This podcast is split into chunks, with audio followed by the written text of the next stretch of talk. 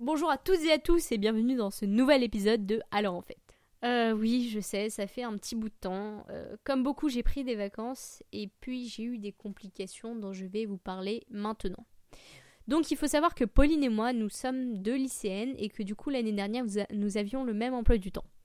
Sauf que cette année, j'ai changé d'établissement et que du coup, euh, il est plus difficile pour nous de se voir. On va essayer d'enregistrer ensemble, mais on va avoir un peu de mal. Euh, ça va prendre du temps et ça va être compliqué de s'organiser. C'est d'ailleurs pour ça que je n'ai pas publié depuis un bout de temps. J'attendais tout simplement qu'on se voit.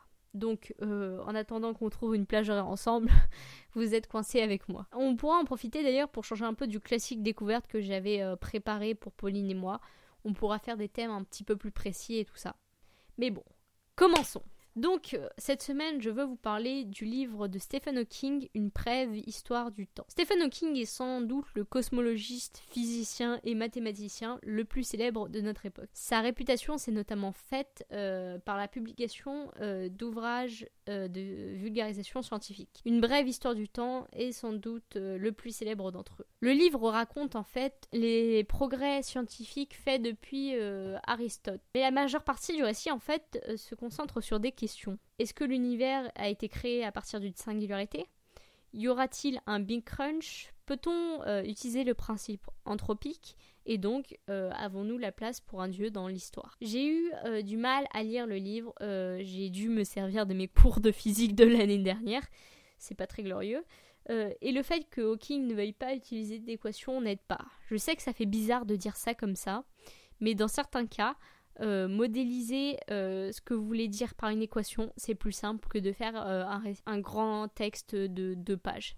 C'est ce que Stephen Hawking a fait parce que son éditeur préférait en fait qu'il n'utilise pas de, de formules et tout ça. Le truc c'est que bah, plus c'est plus difficile en fait de comprendre le texte y fait deux pages plutôt qu'une simple formule que tout le monde connaît. Néanmoins, ça reste un grand classique de la vulgarisation scientifique, et bien euh, qu'il date un peu en fait, le livre est toujours euh, à peu près, je dis bien à peu près, d'actualité. Perso, j'ai compris dans les grandes lignes, et je vous le conseille donc si vous vous rappelez de vos cours de seconde, et si vous êtes curieux par tout ça, par l'astronomie, euh, par la physique et par l'univers. Vous pouvez le trouver en plein d'éditions différentes puisque c'est un classique. Ensuite, le deuxième ouvrage dont je voulais vous parler, dont je suis un peu moins fan, se nomme Vague de chaleur de, Rick Castle parce que ce n'est pas le vrai écrivain.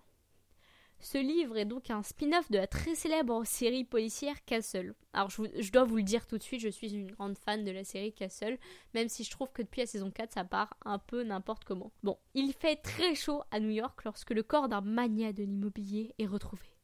Nicky Heat, accompagné d'un séducteur un peu relou, nommé Jameson Rook, va devoir éclaircir l'affaire. Le bouquin est énormément inspiré de la série, euh, à tel point que ça manque de réalisme. Je veux dire, pour tous ceux qui connaissent la série Castle, quand vous lisez le bouquin, vous arrivez direct à reconnaître les personnages. C'est tout simple. Et du coup, c'est un peu relou parce que quand on se plonge dans un bouquin, on veut voir quelque chose de différent. On veut lire, on veut lire une, une véritable histoire. On veut pas lire juste une une transposition d'une série policière, même si la série est très bien. Euh, perso, j'ai trouvé l'intrigue tout simplement barbante. J'avais même pas envie de trouver le meurtrier en fait. De plus, euh, le style est fluide, certes, mais il a aucun caractère. Et ça, c'est vraiment, euh, c'est un truc que je, cherche vraiment chez les écrivains, quoi. C'est d'ailleurs le bouquin en fait qui m'a donné des préjugés contre les polars américains. Franchement, j'avais 12 ans que quand j'ai lu Vague de chaleur, et du coup depuis je ne lis pas beaucoup de polars américains. Je sais que je devrais, euh, j'essaye. Là, j'ai euh, devant moi, j'ai ma pile à lire et je vois Seul le silence de euh, Et ouais, j'essaye vraiment de, changer ce, cliché que j'ai pour les livres, les polars américains. Mais grâce à Vague de chaleur, je n'arrive pas à m'en défaire. Franchement, je garde le livre, c'est juste au cas où si un jour je rencontre Nathan Fillon, comme ça je pourrais le faire dédicacer. Mais c'est vraiment que pour ça. C'est un livre que je ne vous conseille pas, donc je suis franchement déçue, euh, surtout pour 18 euros, parce que ça fait cher quand même 18 euros pour ce genre de bouquin. Voilà, c'est tout pour euh, cette semaine. Merci beaucoup d'être resté euh, avec nous. J'ai vu que vous étiez de plus en plus nombreux à, télécharger à l'heure en fait, et ça me fait très plaisir, et j'espère que le podcast s'améliorera et que vous continuerez à écouter. Mais en tout cas, merci beaucoup.